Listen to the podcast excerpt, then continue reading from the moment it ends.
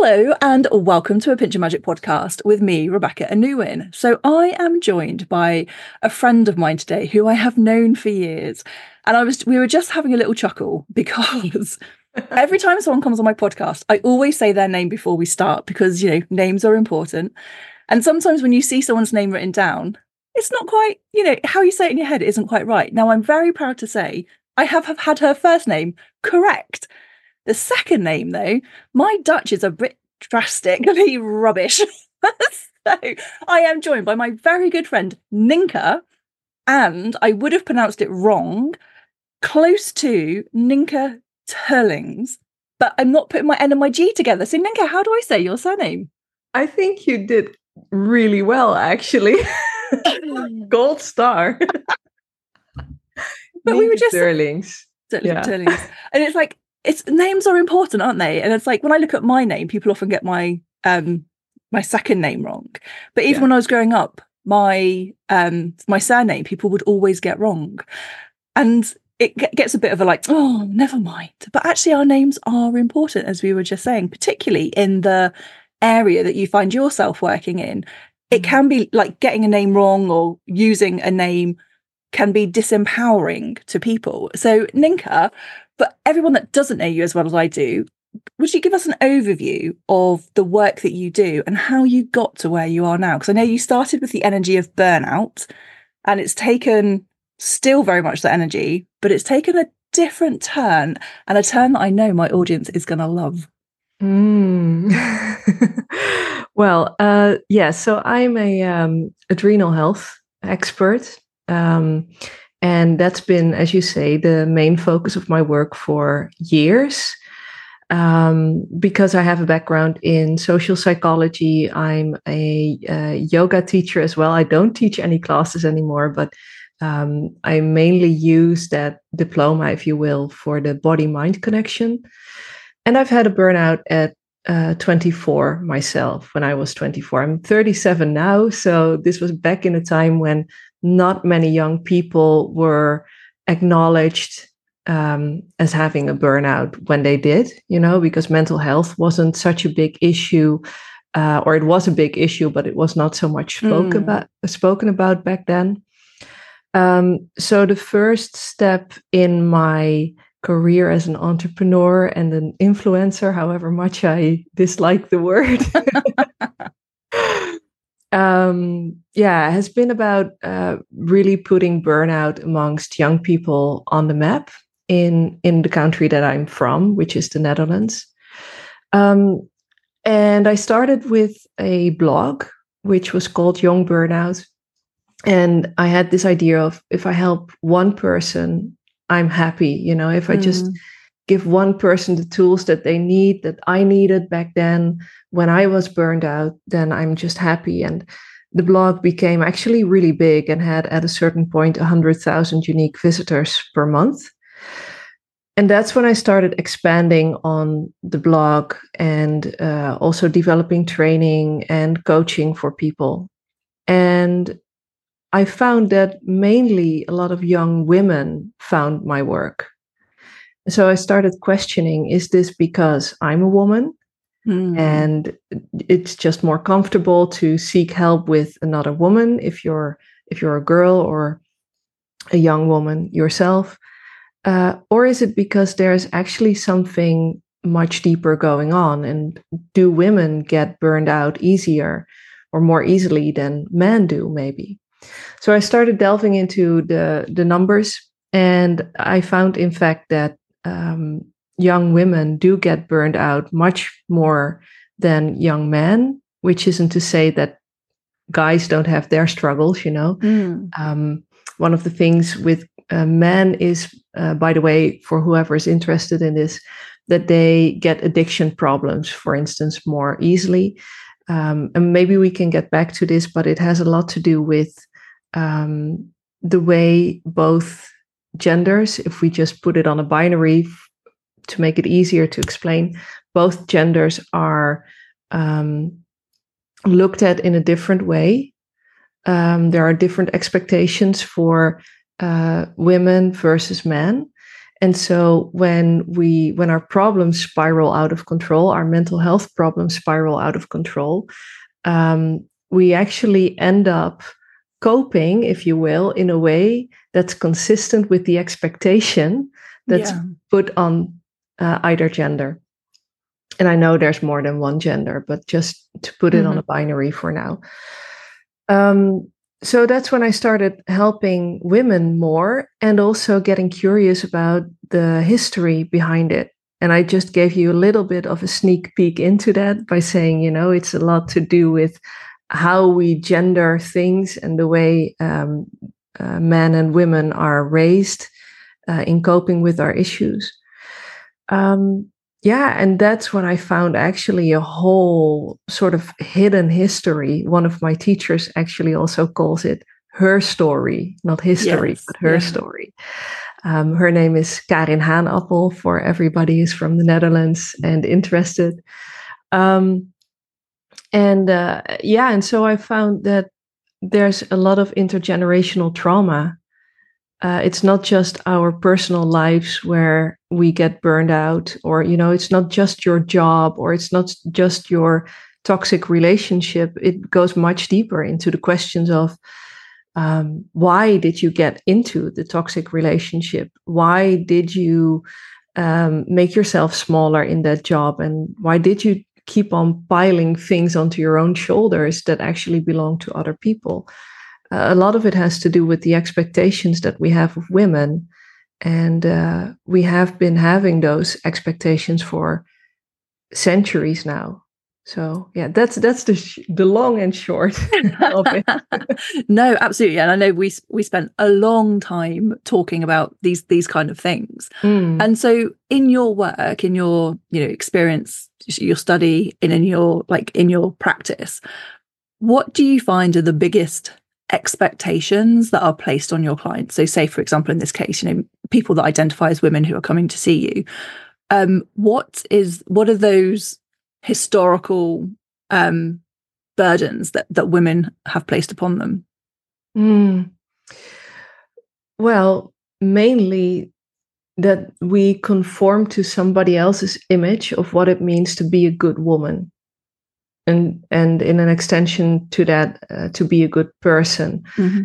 um, and then we go and we look at traditional gender roles which are not that traditional at all you know not if you go back thousands of years but maybe if we go back a couple of uh, decades uh, and we look at let's say the the 40s or or the 50s that whole idea of the ideal woman you know the one that takes care of the the household uh, the people around her who is just subservient to others that's very much ingrained in our consciousness and in into the expectations that society has of women um, and that's a very clear image but it's been there for centuries even before the 40s and 50s traditional housewife idea and mm-hmm. it's even there today because even though we we have the same rights this is what i always say even though we have the same rights as men um, you know, the right to vote, the right to labor if we want to, the right to,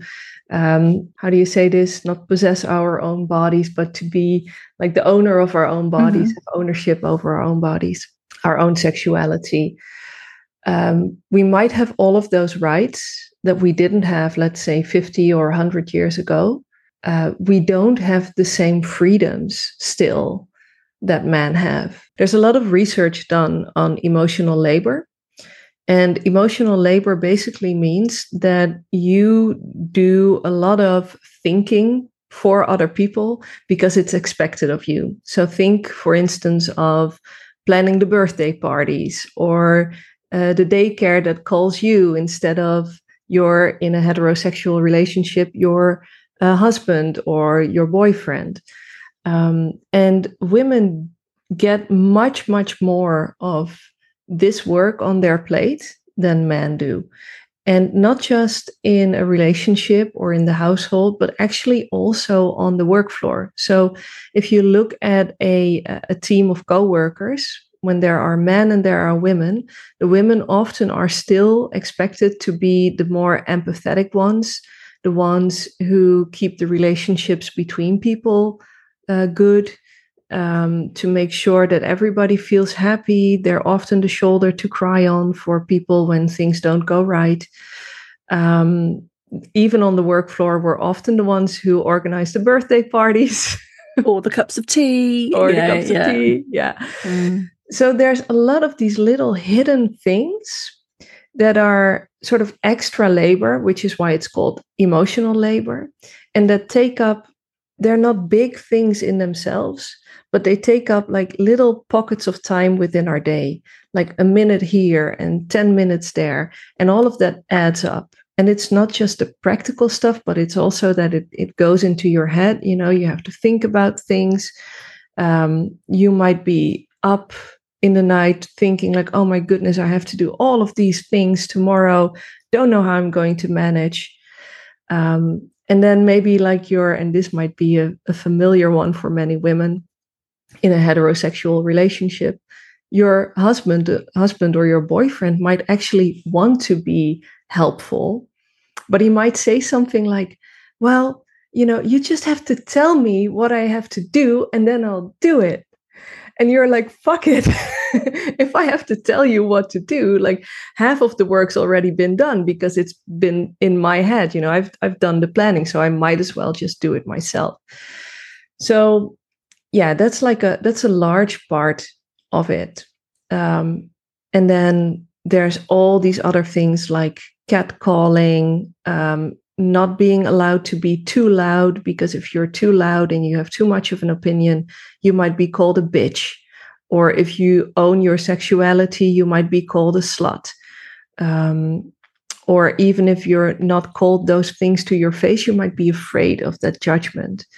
Um, and that's something, you know, we often put it on ourselves this um, feeling of, oh, why am I so afraid of other people's judgment?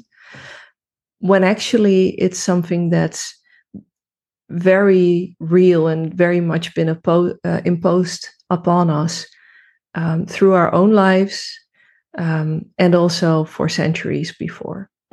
Mm, and I think what you're saying is so important because I think it's that drip, drip, drip, yeah. drip, drip effect, isn't it? It's like, oh, I'm just gonna be kind to this person because they've had a bad day and I'm going to ask them how they are and I'll offer them a cup of tea.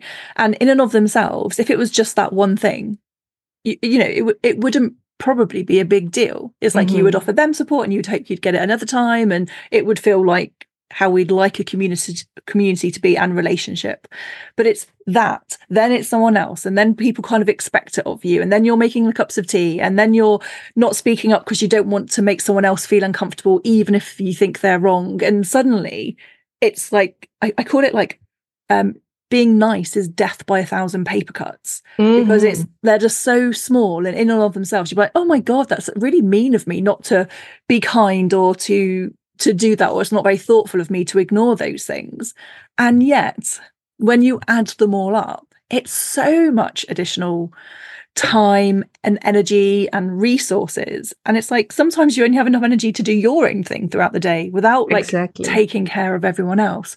And I saw this little thing like floating around on a social media platform the other day, and it said, they only realize now as an adult how much of the Christmas magic was what their mother did you know and it's like mm. putting all of that time in to like bake the cookies or to create the decorations or to decorate the house or or whatever. And for this person it was like the mother. And i should imagine for many of us it was the mother that actually did that work.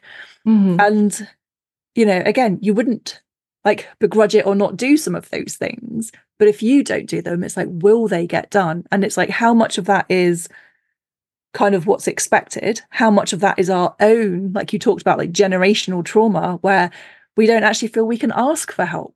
Because if mm. we ask for help, it might not be there.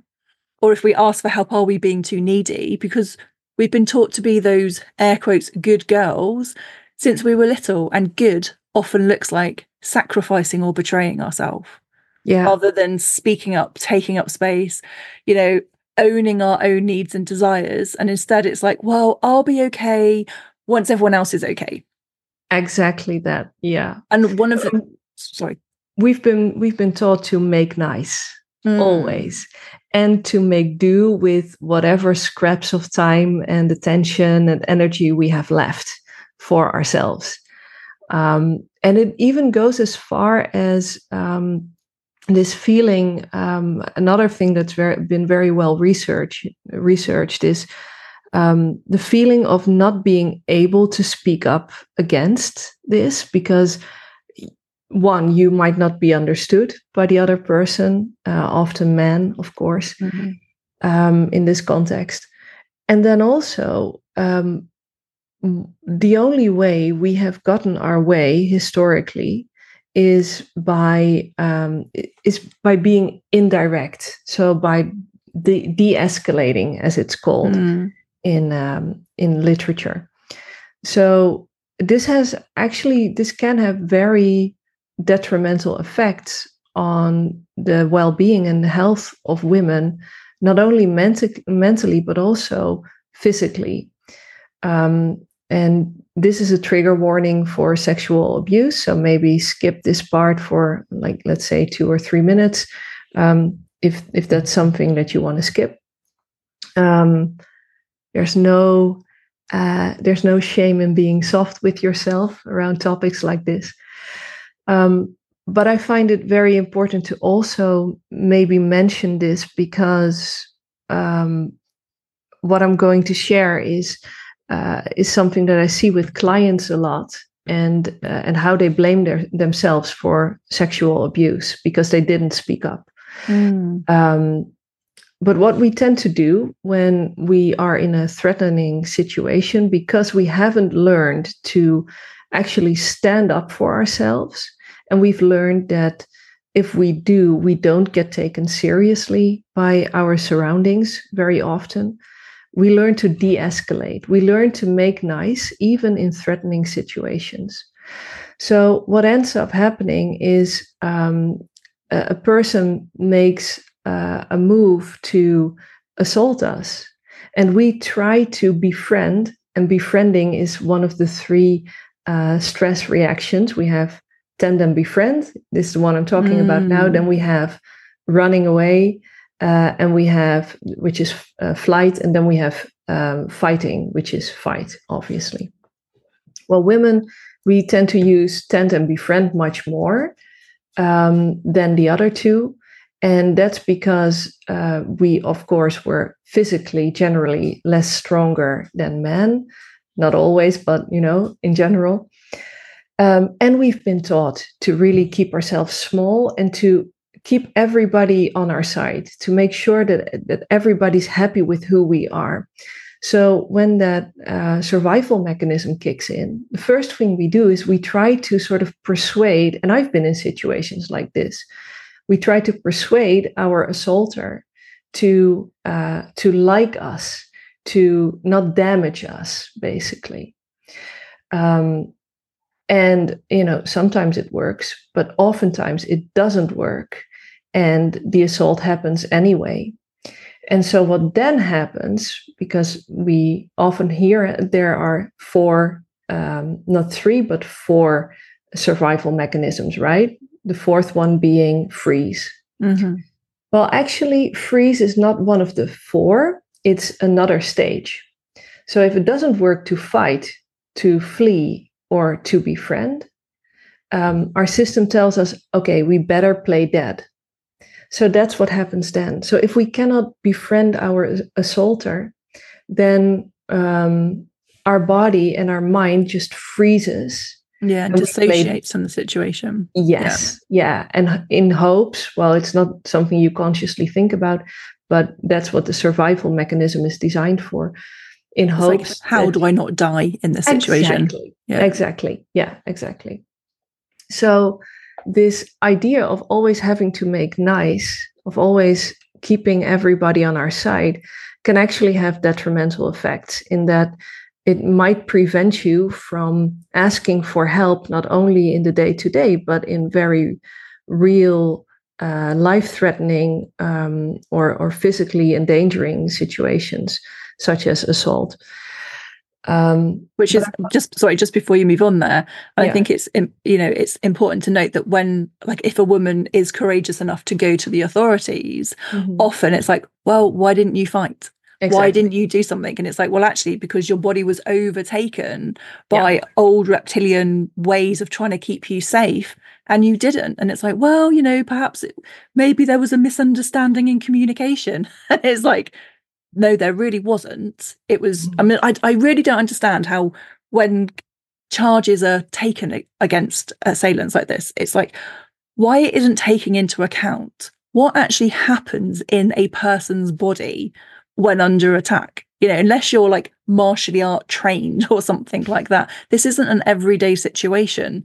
And it's like, it's like, well, maybe there was no fighting back because you know of how our bodies are actually designed to to like they just overtake us mm-hmm. and it's mm-hmm. like in your head it's easy to go oh i should have done this i should have done this and it's like no your body wouldn't have allowed you to in that moment yeah, this is what i tell my clients as well like it's uh, it might very well be a good thing that you didn't fight back because mm.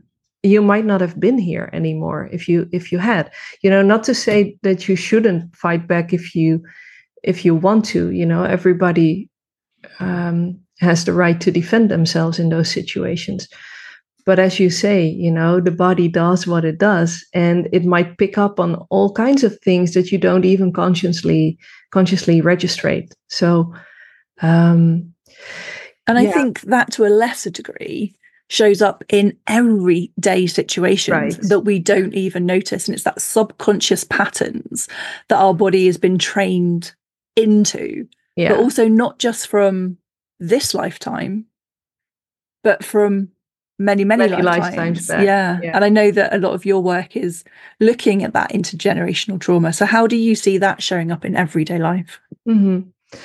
Well, um, that's actually two questions rolled into one. So the intergenerational part and the day to day. Yeah, we now we get to a very interesting, uh, another interesting part to this story because it's not just all what happens within the women themselves, within us.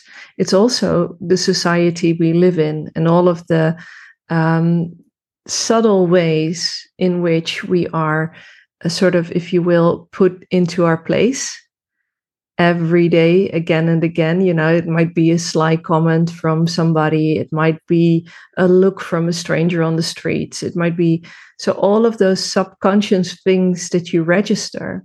I read this quote not too long ago i don't know who it was from but um, it was about female intuition and you know you and i were both witchy spiritual people so we believe in that deeper intuition but there's also like maybe a more superficial intuition which isn't really intuition it's just training which is what this quote was about mm. we've been trained from a very young age or at least puberty you know when you start to develop as a woman and all of a sudden you get looks and comments from people um, and you get treated differently and you see you get treated differently than the boys you know the boys get more freedom than you get so you get trained in sort of picking up on all sorts of subconscious signals that people give you whether you're safe or not but also what's expected of you to be part of the group to be accepted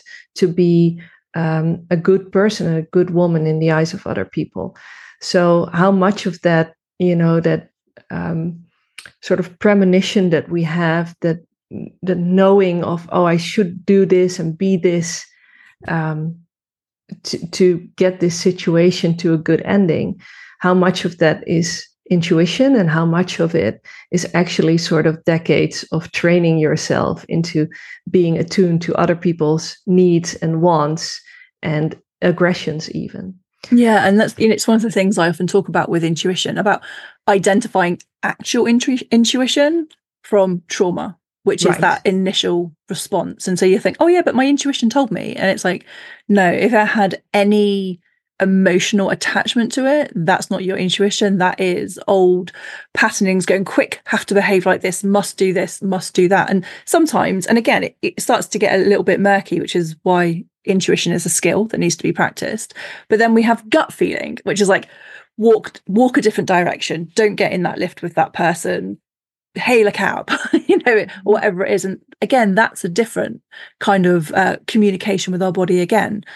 But anytime you're like, I'm not getting in that lift, or I'm going to take a different j- journey home, it's like, do that. just, just do it. It doesn't matter where that information is coming from. And one of the things um, I often find with people, they're like, oh, I'm a highly sensitive person, or I, I'm like so empathic, I can't walk down the street without feeling everyone's pain. That often comes from, again, a place of trauma where we have to be so hyper vigilant, particularly as youngsters, to manage like, how's that person's emotions going to be? How can I make it better? Because as a child, when other people are being negative, we think it's about us. We are so narcissistic as children because that's part of the learning and development. It's like, oh, the whole world is about me. And Yeah. that person's in a bad mood. And we're like, oh my God, what can I do differently? Or if someone's going to be volatile, it's like you you learn every single micro expression and feeling and you pick up on everything to make yourself safe because that's all you know to do as a little kid and then as we become adults we don't know to like let that kind of air quotes guard down because it's no longer appropriate because we now have different tools to make us safe and Mhm. instead we become so overwhelmed by being hyper vigilant in every case surrounded by like so many people and then it's like oh i'm just it's because i'm empathic and whilst it is a skill it, it's actually sometimes not needed and something we can tone down too Mhm, mhm. And I think that goes for many people, but it also it goes especially for women um, because there's that added layer of not only do we do we have this internal system that everybody has to attune ourselves as little children to the world Mm. around us and sort of internalize a lot of things as a, a judgment of who we are and if we're a good kid or a bad kid or whatever there's this added layer of there are actually are a lot of expectations uh, implicit expectations put on women you know and again that goes back to where we started. We often are the primary caretaker for children but also for elderly parents. Um, we are often the shoulder to cry on for a lot of people uh, even in the workspace you know and it's it's beautiful um, that there's like this maybe this empathy um, that we are uh, with women that we are very much attached to ourselves as well. But um, and i'm going to say something which i find quite difficult because i do believe there's a difference between masculine and feminine energy for instance. But i also believe that we hold both energies within ourselves and that people who have been born because we're speaking about women right now you know Mhm. there's a whole nother book i can open about men but um, we as women uh, who have been born in in female bodies let's say uh, those who have been born in female bodies we have all these gender expectations put on us of um, you have to be empathetic you have to put yourself last you have to um, uh, uh, be attuned to other people's needs wants and even aggressions because if you're not then you know why didn't you fight back for instance as you said? So what that does in the day to day this is in itself is trauma as well of course. But what it does in the day to day as well is that we learn to put on all different kinds of masks. And i see this a lot with my clients also where we sort of compensate for the the world that we have to live in. We are this kind of person with uh, our friend and we are another person with our family member and another person at work. Um, and you might even be a different person with your brother than you are with your sister for instance. Mm. and it's not that's not such a benign thing really because what it does is it it cuts you up it cuts your identity your your inner world up into all these different pieces. So that's where what i hear from clients where you start feeling empty you know and you start thinking what's wrong with me? You know i have i have everything. I hear this a lot. I have a beautiful house. I have a lovely family or you know or i'm happy single whatever it is. Mm. And I have a job that I like, or I do, um, I'm studying for something that I like. I should be so happy, but I feel so empty. Well, that's because you not only have placed your identity in the outside world, you've created many different identities.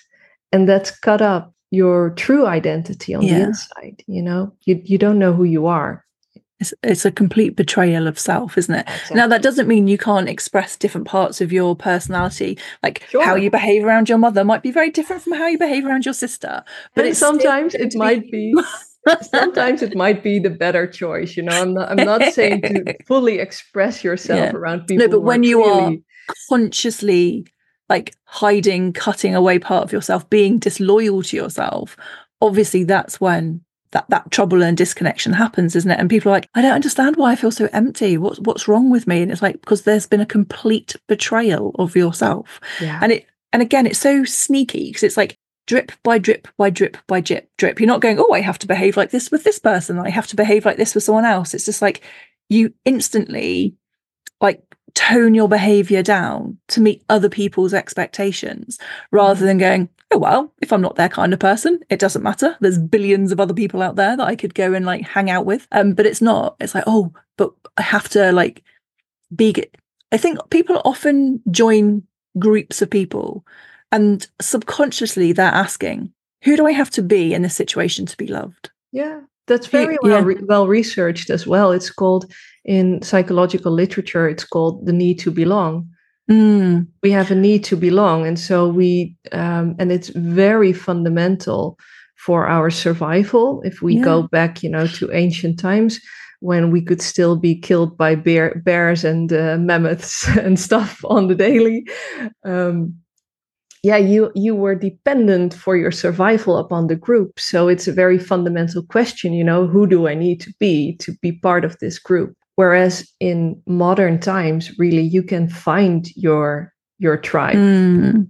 or by lack of for a better word but yeah. But what you're saying right now is actually um, going into the the intergenerational uh, bit that you were asking about as well. Because for women this need to belong is not as long ago as uh, maybe it is like the survival part of it as it is for men. And men have been able to make their own way in the world for much longer than women have been able to. Um, and actually, I don't know what it is in uh, the UK where you're from, but for instance, in the Netherlands, you could only open your own bank account from 1957. we were 1977 and i'm like i was born in 78 and i was like that's in my lifetime you know it was like something ridiculous like you still had to get your husband's or your father's permission to have your own money exactly. in my lifetime okay exactly. maybe if i was born like a few months earlier but it, it's it's not that long that's crazy you know? right so that's yeah. one generation mm. ago mm-hmm. one generation ago maybe yep. two depending on where you're from in the world and uh, some countries you know you're still completely dependent upon the man in your life um, so that would be first your father. If your father died it would be your brother if you had a brother. Um, and when you marry uh, married it would be your husband uh, who would be your custodian literally your custodian. Yep.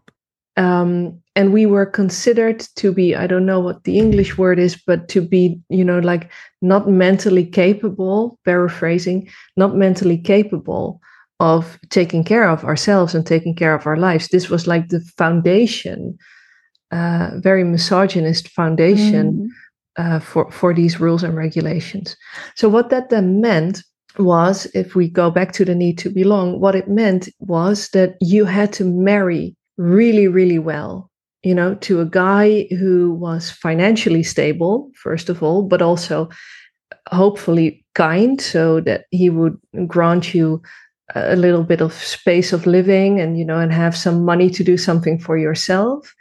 Um, but if you married the wrong guy or if he wanted you know uh, some if he wanted to do bad then you would be completely deprived of any way of making making a life for yourself so that put women into direct competition with each other for for the good guys you know? You would have to be the prettiest the nicest girl the smartest girl. The best you, cook and you know t- yeah. tying your handkerchief the best yeah. whatever it was back whatever. then yeah. Yeah and there were all these handbooks you know? Sometimes you still see a, a post on social media oh, uh, do you know what i mean? Like yeah. how to make a man happy yeah yeah. yeah yeah. And it would be all these ridiculous rules, you know, which were passed down uh, through the generations and, and amongst women of um, like sort of like secrets to being a good wife, really, or, or to make your own life in that way indirectly through your man.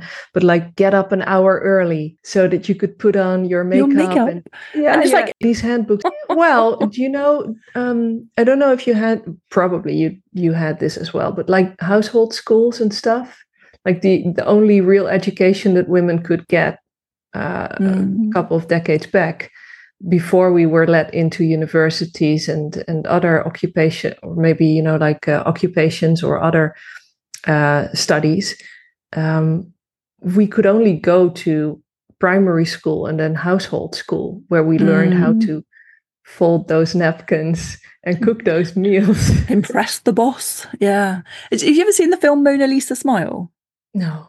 Oh yeah, it's it's there's a there's a scene in there. So these girls are going to school, yeah. but then they do like like you say they go to courses to learn how to welcome home their husband and how to impress the boss. And you know, some of these girls actually go on to university, and some do choose to do the thing. But it but it is that, and it's like I think for my like my mum, she had the choice of either if she was good at school, she could go to university, but if she wasn't, she went to secretary college.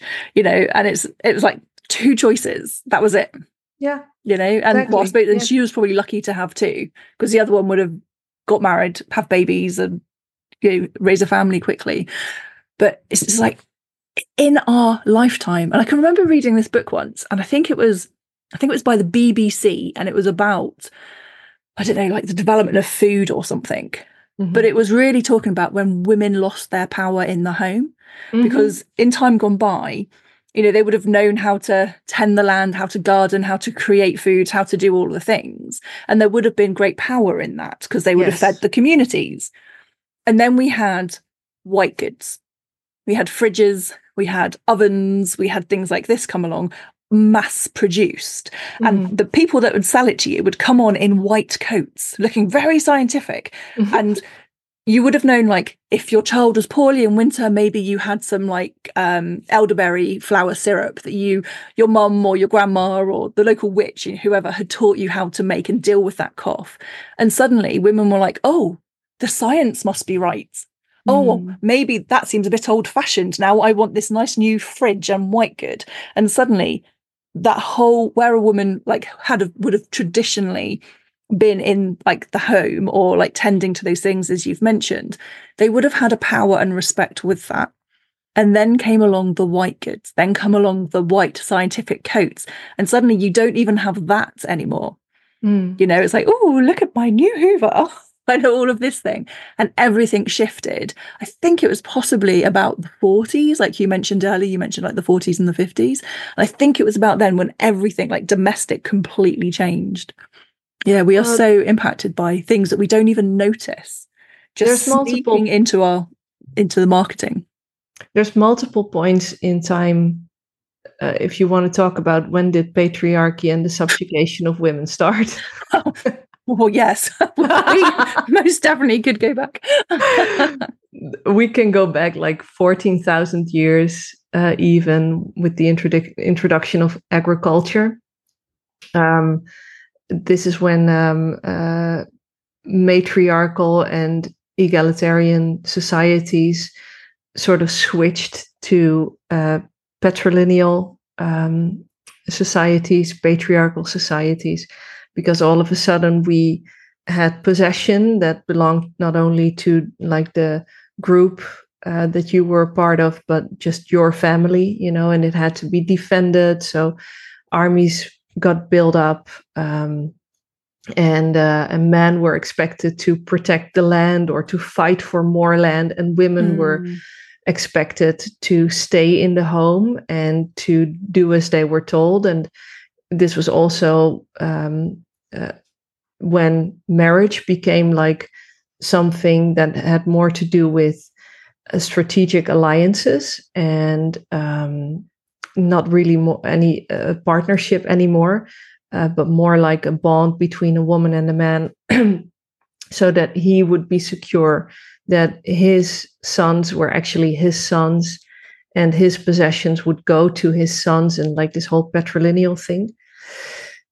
Um, so 14,000 years ago, uh, the introduction of um, uh, agriculture is, a, is an important point in time. Then there's like um, a couple of thousand years after that, there's like the, the drought in Egypt and um, uh, Eastern European, uh, uh, sorry, Eastern Europe as well, which pushed a lot of nomadic people that were still nomadic into like Western Europe. So this is just European history.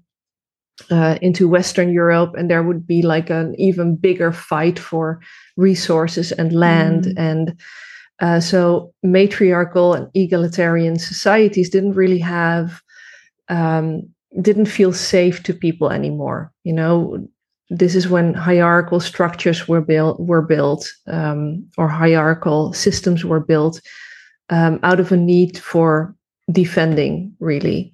Um, and when masculine values became much more important um, to society because it was all about fighting and defending what you had, you know? Yeah. But we never came back from that, really. And then you have um, the ancient Greeks, and I'm, I'm skipping so I'm many different layers right now, big steps, because I cannot cover 14,000 years of history in 10 minutes.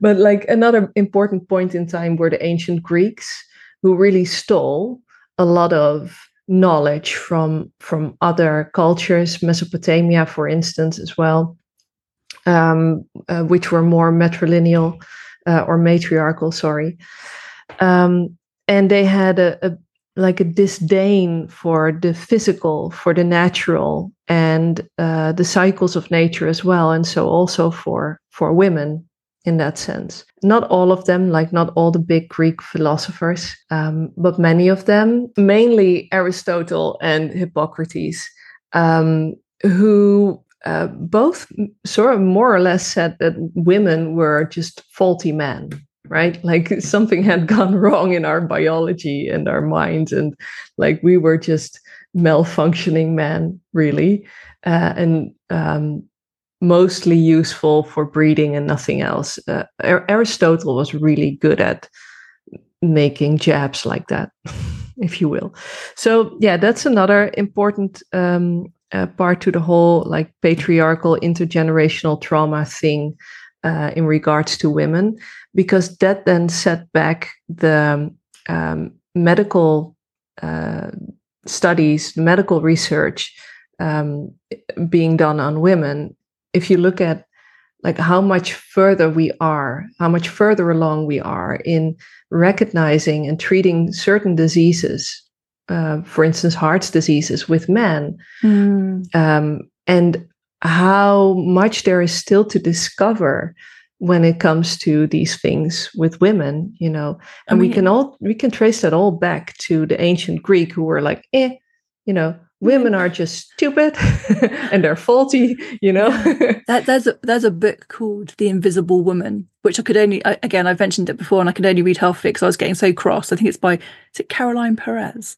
Um, yes. anyway yeah. um and her her point in there is like a lot of medicine isn't tested on women because we have hormones and yeah. hormones interrupt their studies and so yeah. we're not a very good case study and you know it wasn't really that long ago when like hysteria was a real thing when they thought a woman's womb was literally wandering around the body and people would uh, women sorry would get put in mental asylums because they didn't agree with their husband oh mm-hmm. it's a mm-hmm. medical condition well, let's let's section her and it's like, no wonder women lost their voice and their ability to speak up. For yeah. thousands and thousands of years, they've been told, well, you know, you're a dowry. You're here to stabilize the nations and to breed. Um, and then actually you don't have sovereignty over your own body and you're a little bit weird. You know, yeah. it's like instead yeah. of celebrating all that is there, it's just like been taken away by bit by bit. And we never really stop to ask why the choices we make or how we show up or where we might be shrinking ourselves. Like, is that really what we feel? Or is that, I would, you know, I, I call it like spells, you know, things that have, that we're under the influence of that we don't even notice, like that mm. subconscious energy that we've maybe yeah. been taught by our parents, we've been taught by their parents, we've been taught by their parents, and we just take it as fact or we treat it as, well, that's just the way it is, isn't it? And it's like, yeah, but it doesn't have to be once we start loosening the grip and becoming aware of it. Exactly. Well, if you but if you look back, like it isn't so it's it isn't so strange if you think back if you think about the fact that it goes back like 14,000 years and it's just layer up on layer up on layer. There's a recent book that's come out. I'm currently reading it, so I cannot like give a full review of it, mm-hmm. but it, it's pretty good so far. It's called The Patriarchs. And it, it shows how like patriarchy really is a systemic thing that's been enforced by the powers that were and the powers that be. Um, and it's just it's a layered thing and it's been built upon and built upon so 14000 years ago like the introduction of agriculture then we have the droughts which sort of created all this mass migration and this need to fight and defend and the need for masculine um, uh, yeah energy more than feminine energy then we have the ancient greek who just basically stole a whole bunch of their knowledge that came from the uh, like the old women's traditions and they sort of just uh, appropriated it and then said well women are not interesting you know they're as you say you know they're just there to to as a dowry or to breed and be beautiful and mm. shut the mm. fuck up um, and then we go into sort of modern history and then of course at a certain point we um, not around the Middle Ages because the witch hunts were in the Renaissance, but already in the Middle Ages, we see a, another big turning point in how women are treated and like rights are slowly being stripped because we, we think that our rights have never been there, but that's not true. Like in the early Middle Ages, for instance, women were um, uh, could have their own businesses. We could choose who we wanted to marry. So there's been like this we think of the, the Middle Ages as a very dark time. They're also sometimes called the Dark Ages, right? Mm. But they're not really, not in the beginning, especially for women. Like we had a lot of freedom, we had a lot of rights. And as you said, you mentioned before, like we had a lot of knowledge about the land often. We, um, we knew medicine, we often were medicine women, um, we often were midwives, and so very well respected. Um, so there was like for women it actually was a great time because we had sort of regained a lot of the power that we'd lost uh, before. And we were able to make our own living and to choose our own marriages not in all classes but like the middle class by and large could. But then um, under the influence of the church uh, a lot of this was suppressed again and women were slowly slowly stripped from their rights.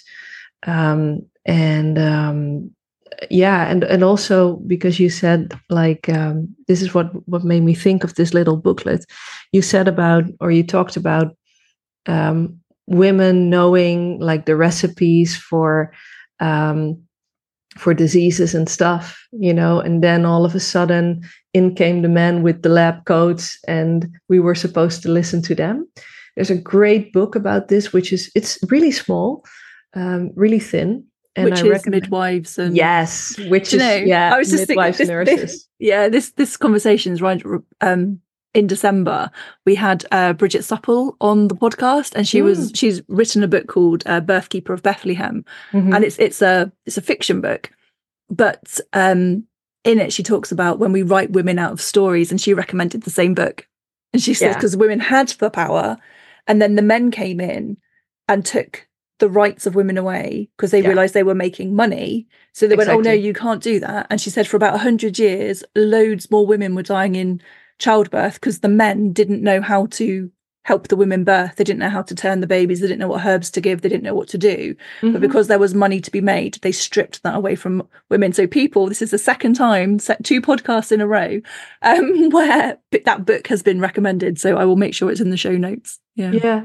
Everybody should read it. And it's like you read it in a day. It's it's really not that um not that big of a book. Um, but it's so jam packed with knowledge and just eye openers your mind will be blown. yeah. Mm.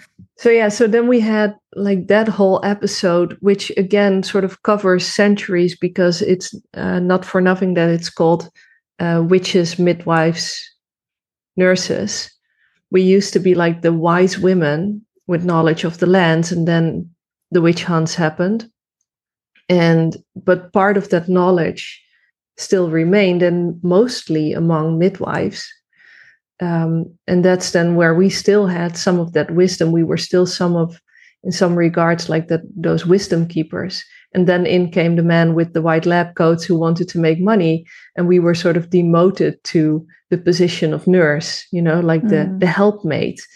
Um, and just using that word also again makes me think about like the big hand that the church had um, from of writing women out of history as of well. writing women out yeah. of history. Yeah.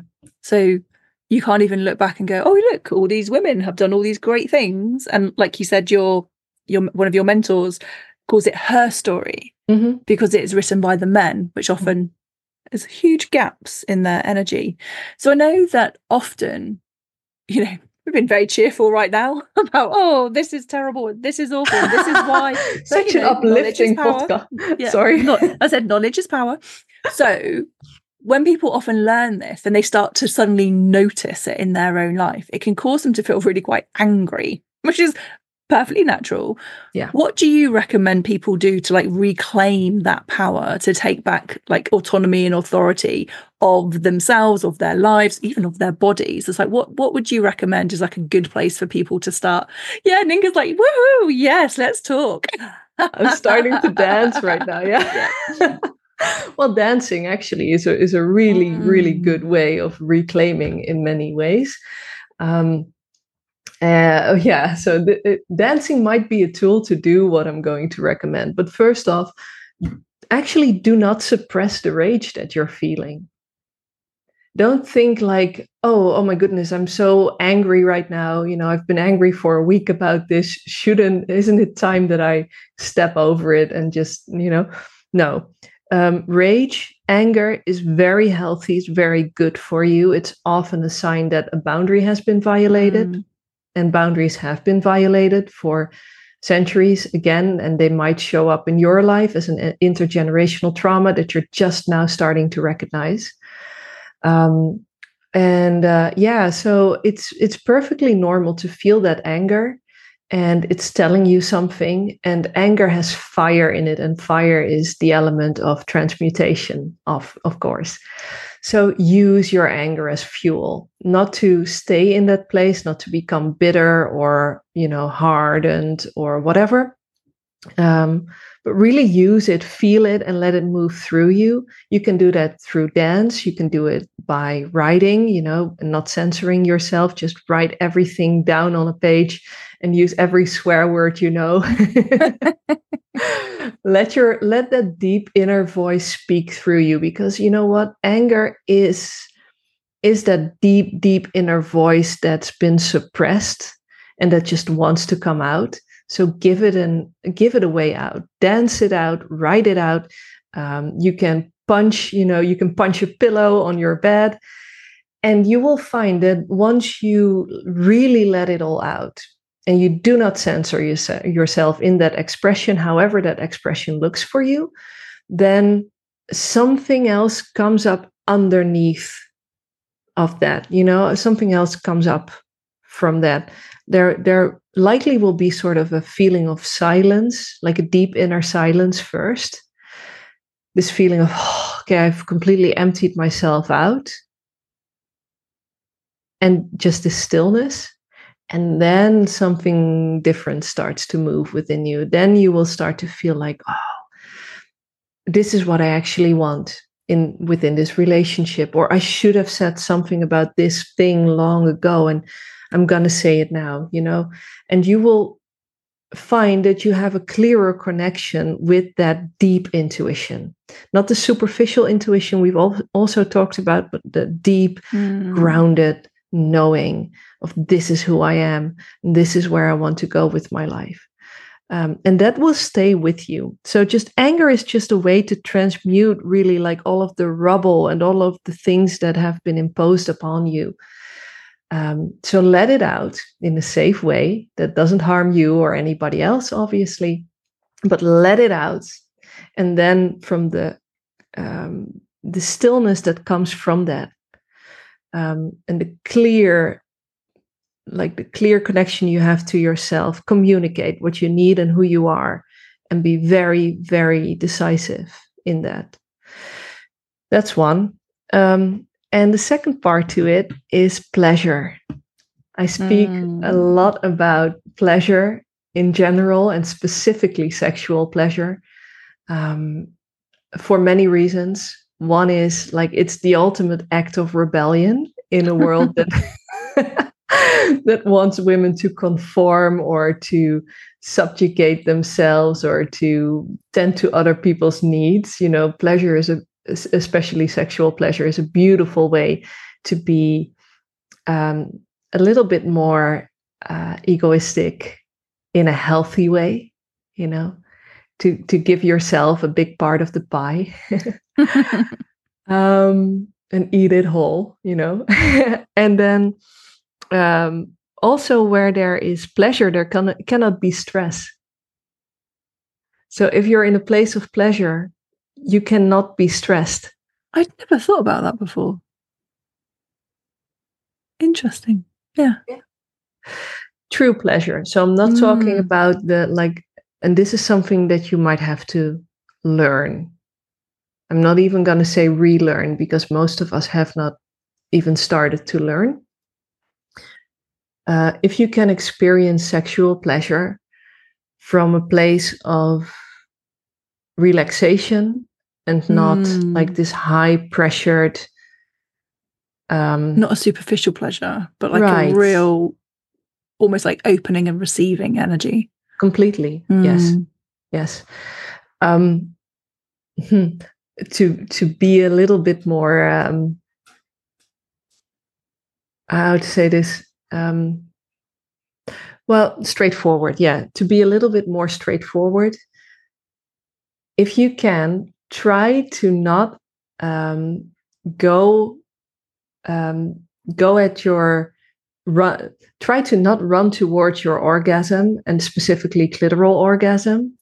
You know, just leave the clit alone for the first 20 minutes. receive allow yourself to receive yeah. yeah.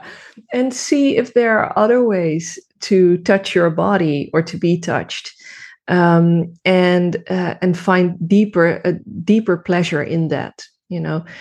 Women can orgasm in more than 10 different ways and again this also it, the research has just started because the female orgasm for a long time wasn't a thing. Well obviously it was a thing but it wasn't recognized. It wasn't important yeah. Yeah exactly. Um, and this ties back to your story about hysteria by the way. Uh, some might know this but uh, the uh, vibrator the vibrator was invented to treat hysteria because um, women would suffer with um, nervous breakdowns and and doctors didn't know what to do other than to as you say you know uh, perform a hysterectomy or put women into asylums. So around ni- the 1900s there came this idea of hmm, maybe there's a more humane way of going about these hysteric episodes that women have. Let's try and treat them in another way. And there was this one doctor i forgot his name um, but he came to the conclusion. Um, it's kind of kind of sweet and cute if you think about it. For some reason, he sort of discovered that women have a clitoris, and he didn't connect this to sexual pleasure. He just was like, hmm, let's see what this button does. This button does, yeah, on off. and so, first by stimulating manually, um, he he could make women orgasm, but he didn't realize it was an orgasm. He just noticed that after they had this big outburst of hysteria, the orgasm, they all of a sudden were like very happy and very relaxed. oh, a doctor on the right path. but you can you can imagine that all of this manual stimulation just and this is not like i'm not making this up this is the real truth of how it went um, gave him cramp in his hands because women were lining up for this revolutionary treatment. They were I'm being very stressed. They were coming in from different towns and cities just you know to find relief. Um, there's a funny movie made about this as well like uh, based on historical facts. I think it's actually called hysteria. So yeah. Mm. I, re- I, recommend uh, recommend watching that um, just for funsies but um, so that's when he he um, this was around the time of the industrial revolution as well. So you know they had um, mechanical stuff and electricity and whatever. So he invented basically like the first vibrator to make it easier for him to treat treat patients. I just imagine them lined up like a little factory with their little mechanisms going on like yeah. Yeah. So that's like that's the the origin of the um uh, of of female sexual like the recognition of female sexual pleasure in modern times. Um but um but it wasn't he, to be kind it Sorry. was to deal with the problem. Do you know what yes. I mean? It wasn't like it wasn't to be kind and be like, I wonder how we could make life more satisfying for women. It was like, oh, it's a bit of an inconvenience than being hysterical, and like, what can we do to solve that problem? Yeah, exactly. Yeah, and mm. and actually, like uh, at the same time, like in the same time period, women were still expected to be um, like a starfish to lay in starfish in uh, in their marital bed because it was considered very improper for a woman to um, enjoy sex you know? You you had to be a prostitute to make noises or movements but like real and proper wives were yeah were expected to just lay on the bed and let their husband like do their their thing for 10 minutes on top of them mm. um, so this is like the funny sort of dichotomy there where on the one hand women were treated for hysteria with vibrators in essence and on the other hand they were still these same women were still expected to sort of lay still and let it happen in their in their marital beds uh, which i cannot imagine every woman would have done but you know. Yeah. But they didn't equate like this this hysteria treatment to sexual pleasure that actually came decades later. Like i think it was like sort of in the 50s around that time that there were some researchers who were like hmm i wonder again what this little button does. And that's when they officially recognized that there's a clitoris that uh, is actually connected to female sexual pleasure, that women can orgasm as well, um, which was a good thing on the one hand, but on the other hand, um, the the outcome of that was that we've for a very long time afterwards thought that the female sexual pleasure was just the clitoral orgasm. Mm. Um, and it's not until like again 50 years later so let's say in the last 10 to 20 years that we started to recognize that one, the clitoris is a much bigger organ than just that little button. It actually goes through the labia um, and into the vaginal walls as well. Um, but also that the the nervous system of a woman of a woman is wired in such a way that she can orgasm in many more ways than just through her genitals. Yeah. So also by uh, touching like other parts of the skin if you build it up for long enough uh, or uh, a nipple orgasm is an is an option as well. Full body orgasm. And if you go about sexuality in that way then you're actually dropping into pleasure on a very deep level. And this is one of the things i teach my clients in my pleasure courses as well. You drop into your body on such a deep level there is there is like this there cannot be stress anymore mm. because you mm. have to be so fully relaxed. There's just the nervous system in a way is very simple. It has like the stress pathway and it had which is the sympathetic nervous system. Then you have the parasympathetic nervous system, which is the relaxation response. And when one is on, the other is off, and vice versa. So this is why pleasure is the antithesis and antithesis is that how you say it to um, to stress and why it is such a such an important thing to to grant yourself and the ultimate act of rebellion. I love it. People experiment.